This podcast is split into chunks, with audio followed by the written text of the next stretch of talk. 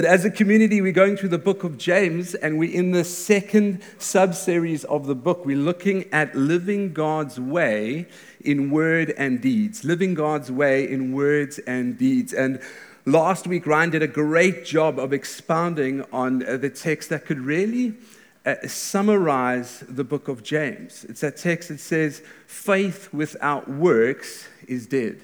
Faith without works is dead. And uh, what Ryan essentially called us to was a faith that works. A faith that works. He made a case from the text that godly or good works is evidence of a sincere faith. Godly or good works is evidence of a sincere faith. And today we're going to build on last week and we're going to see James takes us a step further as he describes that one of the more specific evidences of a sincere faith is the way that we use our tongue, is the way that we use our tongue. Not only the specific words that we would use, but how uh, we would say them. And in our day and age, I'd even extend that to say the words that we might express on different platforms, on social media and the, and the like. And my hope is that as we go through this text, our hearts going to be awakened to the fact that if we profess to be Christ followers, then the words that we speak matter. The words that we speak matter. And they matter to God, and they affect other people, and actually, they're an indicator, they're something of an indicator of the state of our hearts and our souls. Let's get into it from verse 1. It says, Many of you should become teachers, my brothers, for you know that um, we who teach will be judged with greater strictness. For we all stumble in many ways, and if anyone does not stumble in what he says, he is a perfect man, able to bridle his whole body. So, obviously, this is the verse that keeps me up at night uh, as a preacher knowing that I'd be judged with greater strictness because I'm a teacher. But the reality is that with, this, with teaching comes great power, comes great influence. And though not perfect, this verse reminds us to stay humble, to stay grounded, to call out to God for His grace when we need to teach His word. But God is serious about His word, He's serious about words. They matter to Him. And I think many of us take this for granted the fact that we're going to give a heavenly account for the words that we speak, particularly the words that we would speak about God. Matthew 12, 36 says, But I tell you that men will have to give an account on the day of judgment for every careless word that they have spoken. Um, when, uh, when Katie was about one years old, Sam and I were sitting in the lounge. She just started to walk. And she was uh, walking around the lounge, and then she had walked around into the kitchen. And so I gave it about 10 seconds. I say 10, it was probably five. And uh, I got up and I ran into, well, I didn't run, I walked into the kitchen. And as I got there, there was Katie, and she had grabbed one of the big knives off the counter. And I looked like this. And I said, no. And I went to grab it, and she was swinging this knife. Everyone has that one knife that they use to cut everything in the house. It's the big one and the sharp one. And she had grabbed that. And she was hitting the cupboard and she was hitting things. And I almost had to go in and try and grab it away from her to not hurt her. And um, this is the only mistake we've ever made parenting. All the other things we, we generally quite good. Um, so don't judge us on this one. But I managed to get the knife from her, and then I put it up on as a cupboard. And I think a lot of us are like that with words, like Katie was. She's kind of got this knife in her hand, but she can't appreciate the power and the effect that this thing has in her hand, and she's swinging it around. And we struggle to appreciate the effect, the power that these words have, how destructive they can be this side of eternity and eternity to come. And I think this verse, we thought James was going to take it easier on us again, but he hasn't. And this verse awakens us to this. They carry an eternal weight, and as Christ followers, we can't remove our words from our faith. We can't remove our words from our faith. But James knows we're not perfect. From verse 2, he says, For we all stumble in many ways. If, if anyone does not stumble in what he says, he is a perfect man, able to also bridle his whole body. He says, We're all going to get it wrong. We stumble in many ways. But then he says, If you're able to not stumble, then we're perfect, able to bridle our whole bottle, uh, uh, uh, body. What James is saying here is saying one of the true marks of Christian maturity is the ability to bridle one's tongue. When he, when he uses the word perfect in this case, he doesn't mean attaining sinless perfection. He means able to reach a level of maturity um, in our faith, to bridle our tongue, but we know we're still not, that we are imperfect. And this shouldn't be a surprise to us. This shouldn't be a surprise to us as Christ follows. There's proverbs and other scriptures littered with instruction on wisdom, on how we could use our words better. I mean, just a few uh, uh, verses back in chapter 1, in verse 26, James said, If anyone considers himself religious and yet does not keep a tight rein on his tongue, he deceives himself and his religion is worthless. There again, saying we can't separate it. And James makes this case a sincere faith produces a godly tongue. A sincere faith produces a godly tongue. So there's four things that kind of James is going to nail home in this verse that we're going to unpack. And those four things are that the tongue is powerful. He's going to show us the tongue is powerful, the tongue is destructive, that the tongue is actually untamed inherently, but we have hope because Jesus has the last word. And that's where we're going to go. Let's pray. Lord, thank you that we could be gathered in your name this morning. Jesus, we pray that you would fashion our hearts this morning, that you would fashion our souls, Jesus. As we hear your word, would you speak to us? We pray, Lord, that uh, you would do your work this morning. Holy Spirit, would you presence yourself with us? We desire to meet with you. We desire to increase the knowledge in the knowledge of who you are. We praise your name. Amen. Amen. So, first, let's talk about the tongue uh, being powerful. It says from verse 3, he says, If we put bits into the mouths of horses so they obey us, we guide their whole bodies as well. Look at the ships also. Though they are large and are driven by strong winds, they are guided by a very small rudder, wherever the will of the pilot directs. So also, the tongue is a small member, yet it boasts in great things. And these two analogies, what James is doing is making clear that we're not to underestimate the power of the tongue. A bit in a, in a horse's mouth, the rudder of a ship, is the power to steer, direct them both. You put it bluntly, the tongue has life altering power. The tongue has life altering power. In Proverbs 18:21 it says death and life are in the power of the tongue and those who love it will eat its fruits. Our words have power, and they can either bring death or bring life. They're not often consistently neutral.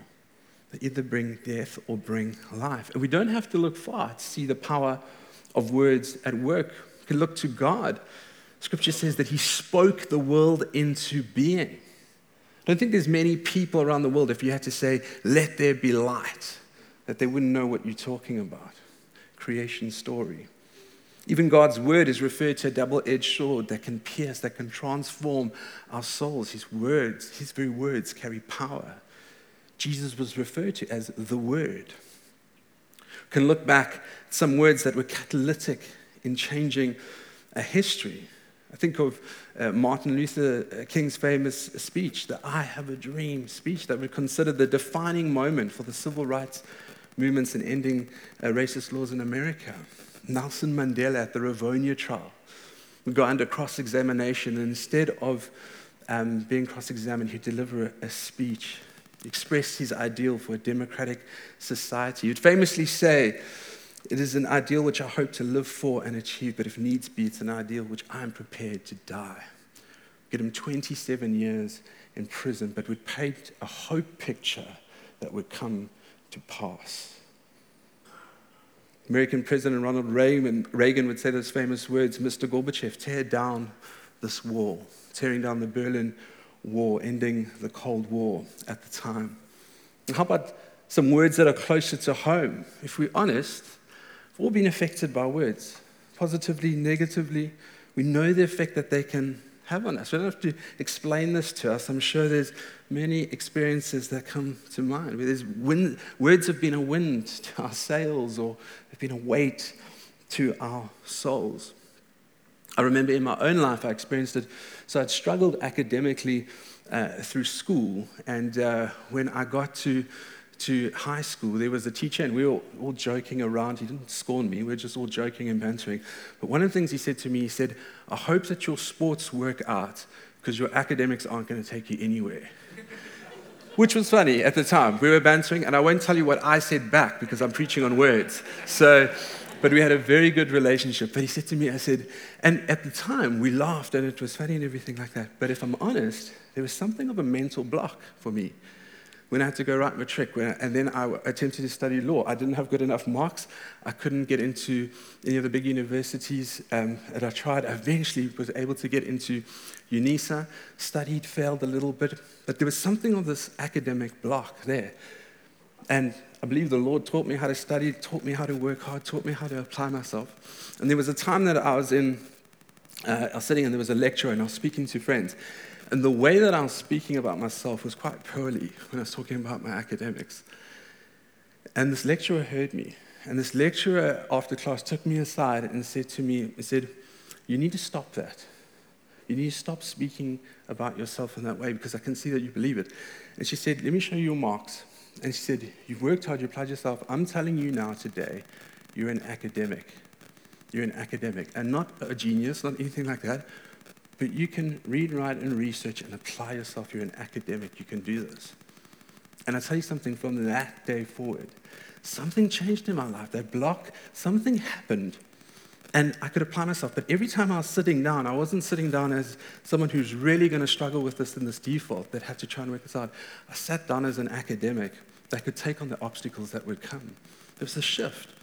And even that, uh, it wasn't the first semester, second semester, I'd go on to get my first distinction ever in my life at the end of that year.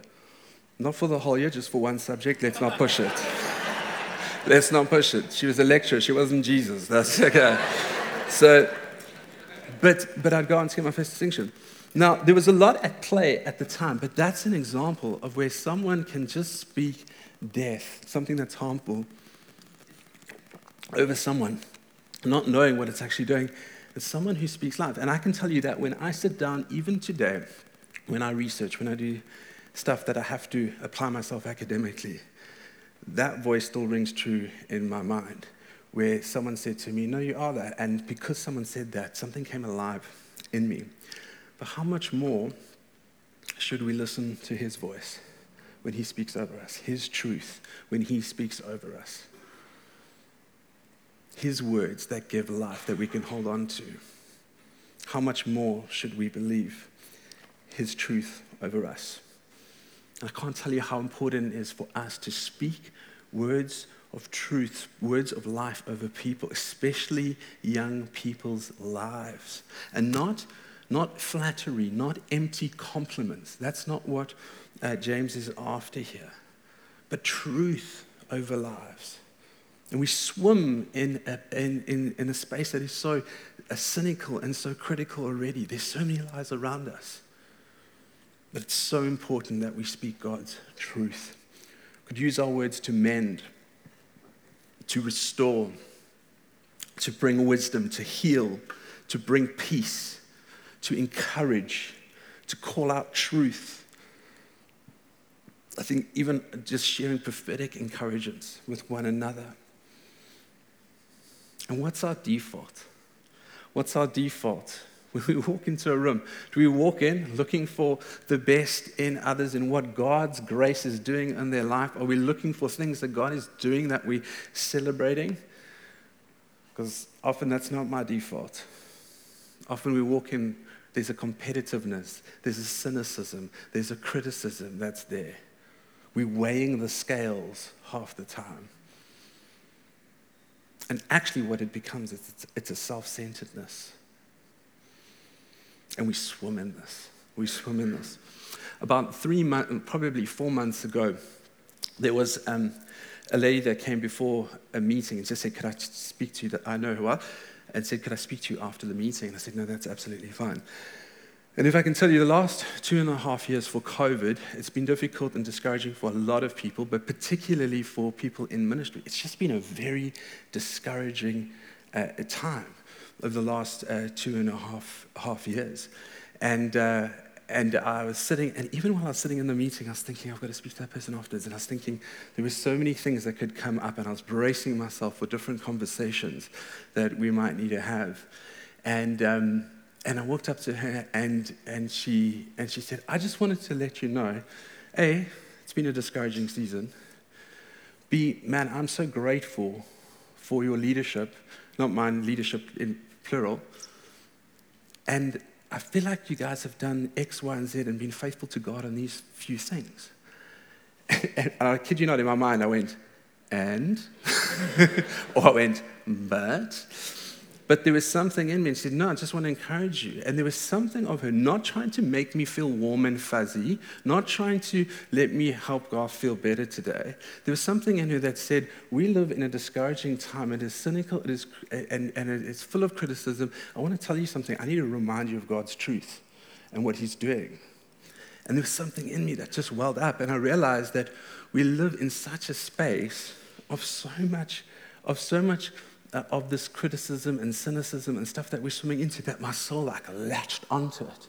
And it didn't latch on compliment, it didn't latch out of insecurity. It latched onto it as that is good, that is of God. I need to remind myself of this truth. Thank you for this. And two things happened. The first thing was realizing, man, it's been a long time since, you know, we've, I've heard that, or my soul needs that. The reminder of that truth. And I, I got a sense of the climate. The second thing that happened is that when I woke up on the Monday morning, there was a sturdiness in my, in, in, the in my foundation that when I came to work, there was this refresher and reminder of who God is, what He's called us to do, and what He's doing and what He continues to do. All truth, not, nothing to do with me, but just a, a fire in my bones the next morning. From one person saying, 100% pure encouragement. I just need to tell you and remind you of God's grace in your life, in this church, in leadership, in what He's doing. Here we go. Words have life altering power. And then James goes on to share another analogy with us where he expresses the destruction that words can have. It says, How great a forest is set ablaze by such a small fire.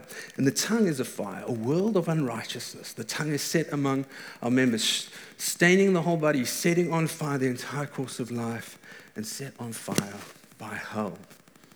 Again, we don't need many examples to understand that the, that the tongue is destructive. I'm sure there's many examples in our own lives. But here what James is saying is, is that this tongue, this, this thing that is so small, can be so powerful, and with the simplest of words, it can create great devastation. Great devastation. Immediately, when I was, when I was thinking of this, my mind went straight to, to just the tragedy of bullying. But there's some kids that we've even lost to suicide simply because of the terrible words that have been compounded daily from people's mouths those speaking those harmful words, and they would never even understand the great fire ablaze and the destruction that it's causing, only until it's too late. I mean, even myself, I have to be so careful with wit or joking or, or comebacks. I grew up in a boarding school where a witty comeback was a currency. It was a currency, and sometimes the more harsh, the higher the value. But often I have to be careful of what is said in jest because what I write off funny today can cause fire tomorrow. I've got to be so careful. Relationships, I think of relationships that have been tainted simply because of conversations or words gone wrong. Friendships that have ended or, or died off. Devastation of fire. It's a devastation of fire. And, and you know what? It often takes long for, for trees to grow back. It takes long for trees to grow back. And we know that God can reconcile. We know that God can heal relationships. But sometimes even those words have even a wider effect than just that relationship. I think of our marriages. Think of the words in our marriages. One of the biggest mistakes I think we can make is thinking that we know the other person well enough that we can just say whatever we want. That's one of the biggest mistakes I think we can ever make. It's where we think I'm ultimately accepted no matter what I say, I can speak freely. And it's actually an abuse of that grace and that love that we've been given from God and from our spouses. I wonder if our marriages would be more God glorified if we went through the loving inconvenience of taming our tongues. If we did the loving hard work of respecting one another, of honoring one another. Because I think there's no easier trip up or ankle tap to a marriage when we don't keep our hearts and our words in check. I think it's one of the biggest footholds that we could give to the devil. Is not, is, is demeaning uh, words, being like Katie with that knife, not understanding or appreciating the effect. And I've spoken to couples who have um, struggled with uh, divorce and have said to me that, um, that there's been roots of bitterness and anger that they have gone through, and that they couldn't actually even think about the first fight that led to it. They couldn't define the first flame, but they knew that there was a forest of devastation, a forest of devastation that had been burnt down our words can bring death or bring life in our marriages. We are not exempt. We are not exempt. And there are many types of destructive words hasty, unthoughtful word, a proud word, a selfish word, a self serving exaggeration, the manipulative flattery, words of slander, words of doubt, impure words, rebellious words, words of condemnation, threats, boasting, conflictual words there's, there's three distinctions for us in, just in our, in our current cultural climate that I just want to speak to. Each of these could be a sermon. I just want to touch lightly on each of these. The first is this the words, words of criticism versus encouragement. Behind the words of criticism is a heart of criticism. And the heart of criticism wants to change a person by tearing away. The heart of criticism wants to change a person by tearing away. And often we like to disguise it sometimes as constructive criticism.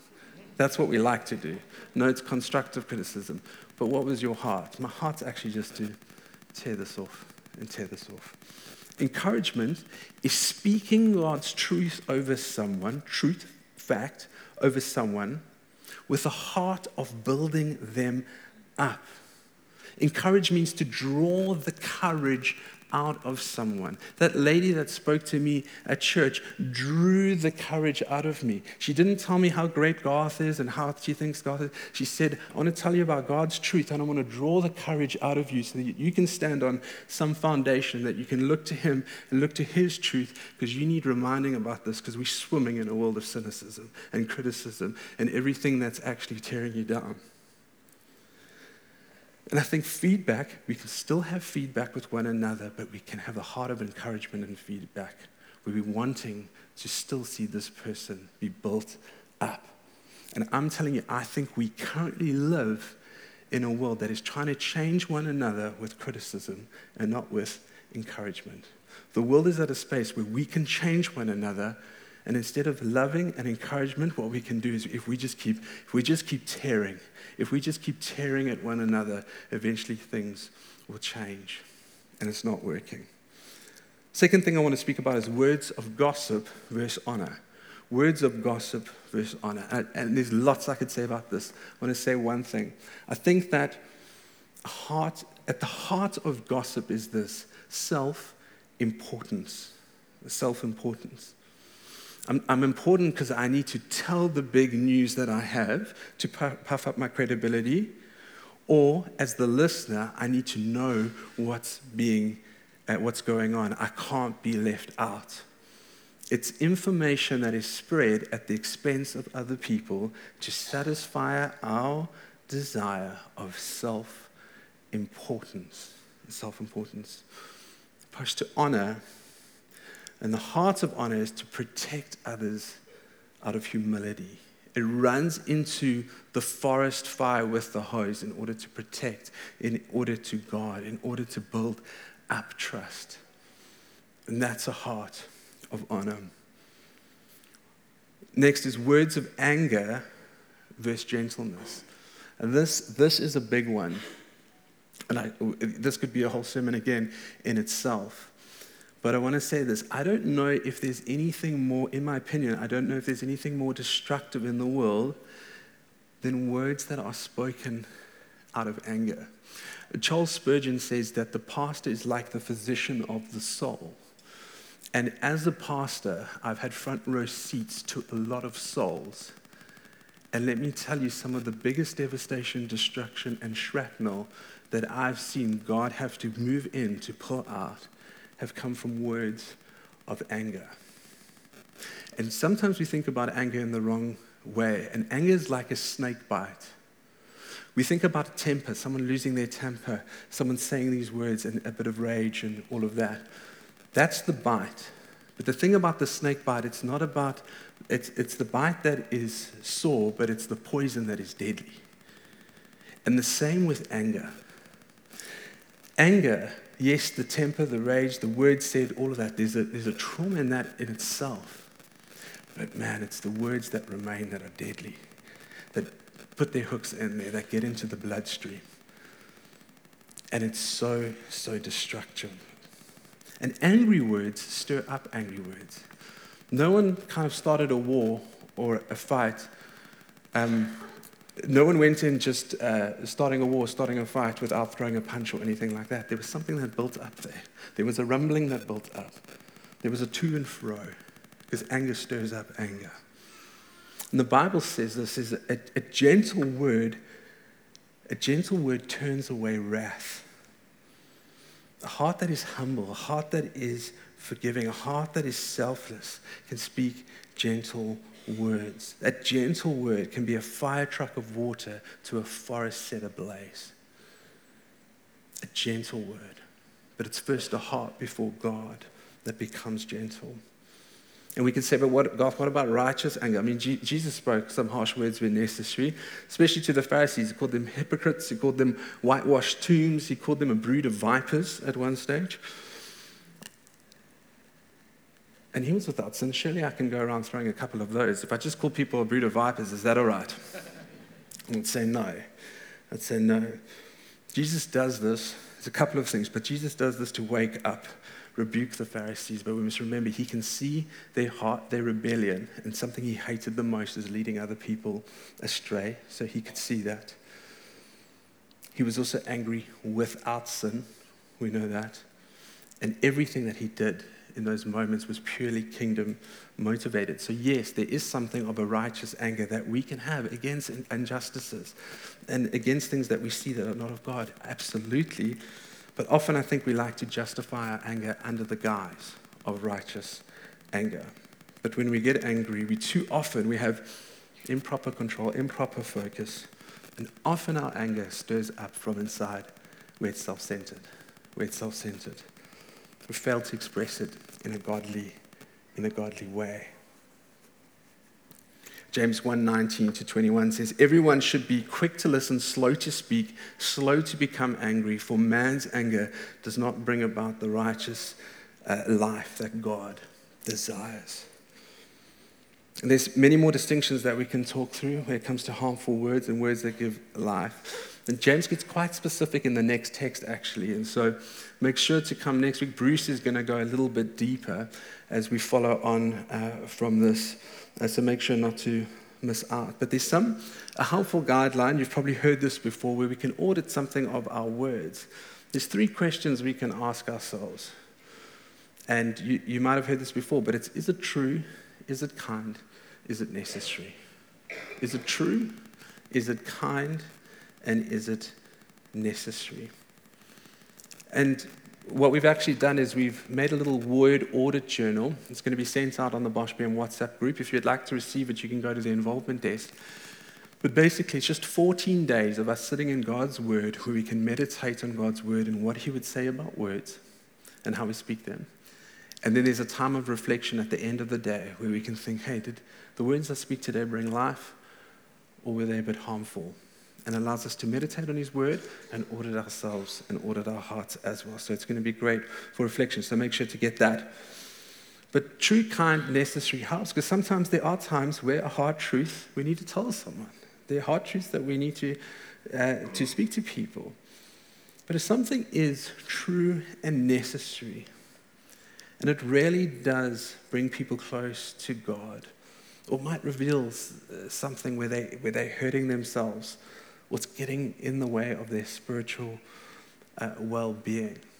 If our heart is sincerely for God and for that person, there's a kindness in that. There's a kindness in that. You know, the message and even the gospel can offend people. But it's when the messenger and the heart of the messenger and the sinfulness of the messenger is affecting people that James says we're going to have a problem where these things don't match up. In fact, when our hearts are in the right place and we've got to bring difficult feedback, we can trust the Lord with it when our hearts are in the right place. And when we said, Is this true? Is this kind? Is this necessary? Yes.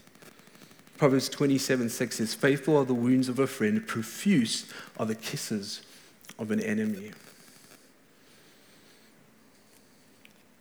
Then James goes on to say, The tongue is untamed. He says, For every kind of beast and bird, of reptile, sea, and sea creature can be tamed and has been tamed by mankind, but no human being can tame the tongue. It's a restless evil full of deadly poison. With it we bless our Lord and Father and with it we curse people who are made in the likeness of God. From the same mouth come blessing and cursing. My brothers, these, this ought not to be so. Does a spring pour forth from the same opening both fresh and salt water? Can a fig tree, my brothers, bear olives, or a grapevine produce figs? Neither can salt pond yield fresh water. Hear what James is actually telling us. He's saying, inherently, we can't actually tame the tongue. He says we can tame animals, but actually, we can't actually tame our tongues ourselves. Apart from our relationship with God and His transformative power, our hearts are not able to change, and therefore our words are not able to change. And you say, well, how does this work? Well, for, for those of us that believe in Christ, we know that we, we dead in our trespasses. But because of Christ's finished work on the cross, because we've been redeemed, what happens is that instead of becoming people um, that were uh, stuck in, this, in our sin, stuck in our trespasses, in the need of a Savior, we now become people who are redeemed, but that's some sin sometimes. And it's going to be like this this side of eternity until we go be with Jesus. And there will be no more sin. Now that we've been redeemed, we have the Holy Spirit inside of us. We're able to fight sin. And we see in the next verse that James says, We bless God, we curse people with the same mouth. It should not be so. Salt pond can't yield fresh water. We must remember James is writing to a Jewish Christian audience here. He hasn't brought up murder and drunkenness and all of those types of sins. What has he touched on? Impartiality, sincerity of faith, taming the tongue. What he's doing here is he's giving them a hypocrisy rinse. There's a hypocrisy rinse. He's just saying your words need to match your faith because there's subtlety here. There's things that are coming out that actually need to add up. And we need to be careful because the other version of this is where we click into word management, which is what I don't want us to leave here today with. Where we think, okay, Garth, I must just be nice to people. Just be nice. Just watch what I say a couple of times, a few times. Hold my tongue a little bit. Say sorry if it's a bad comeback or if it's harsh words. I get you. But that's not what it's about. It's not what James is after here. It's not about saying just saying nice things. It's a heart after God that is transformed. That words that flow out of that are godly words. That's what James is after here. The problem is, as we've just read, the tongue is inherently untamed. It's built to make fires. It's exactly what it's going to do. We need to be transformed within. It can seem like an impossible task, but there's good news for us. There's good news for us. 2,000 years ago, Jesus would be arrested, he'd be convicted in false charges, he would get mocked, he would get bullied, scorned, beaten, he would be taken up Calvary Hill. And while the soldiers would hurl abuse at him, while they would mock him, they would scorn them in their disbelief, while that was happening, he would be asking the Father to forgive them, for they know, know what, not what they do. And that righteous wrath we were speaking about earlier, that righteous wrath, that was meant for you and I because of our rebellion to God. But on the cross, he would take it on himself. He would absorb all of that righteous wrath on himself. And while he was on the cross, before he would die, there were some words that he would say that would change history forever. Some very, very powerful words. And he would say this It is finished. It is finished. And I'm telling you, every time we hear those words, there should be an encouragement and a refreshment to our bones. Every time that we hear those words or think about those words, it is finished. This is the good news that if we have a heart after God, by the power of His Holy Spirit, we can put water onto the flames. And what's more is we can have hearts that speak words of life into people, into situations. A heart after God will build instead of tear down. It can heal instead of hurt. It can encourage instead of criticize. And so, how do we tame the tongue? Well, like James says, we can't. We need to look to Jesus who's able to transform our hearts and, can, and change our words. And just to say, if you hear for the first time, there can be something of, of hearing this and thinking about, like I said, that word management. We can think, oh, I said this thing, I said that. No, within all of this, we can come back to Christ, the one who can transform us. And if you hear for the first time, the message that you would uh, want to hear this morning is considering who God is and the one that paid the price. Let's meditate on that truth this week as we hear more about what He has to say about our words.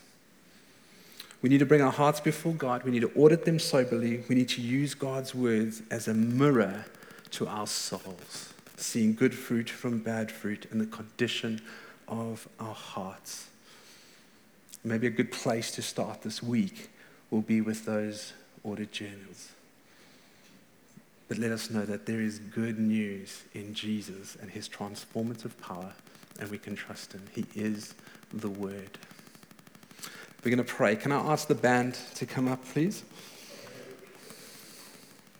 And I ask us to stand together.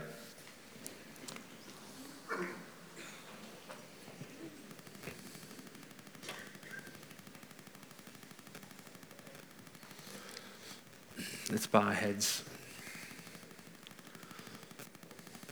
Lord, we thank you for your words um, this morning, Jesus. Lord, I really do pray that um, for those of us here that have been hurt by words, where there's been destruction, where there has been forest fire set ablaze, Lord, that you would come and heal I pray, Jesus, that you would come and plant new trees. I pray that you would restore.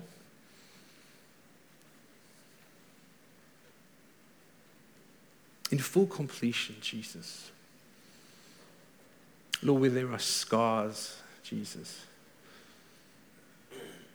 that you might use those powerfully, Lord, for you to be glorified. Jesus, for those of us that have said words, I pray, Lord, that there wouldn't be a sense of condemnation, Jesus, but a sense of a fresh conviction this morning that you are who you say you are, Lord. That you have the power to transform our hearts, and that you do have the power to heal, restore. Lord, I, I pray that for all of us, there would be something of us taking our eyes off ourselves, looking to others and seeing your splashes of grace, your goodness, your faithfulness, your power at work. And may we call those things out so that from our lips we would praise a mighty, good, powerful God still at work in our hearts.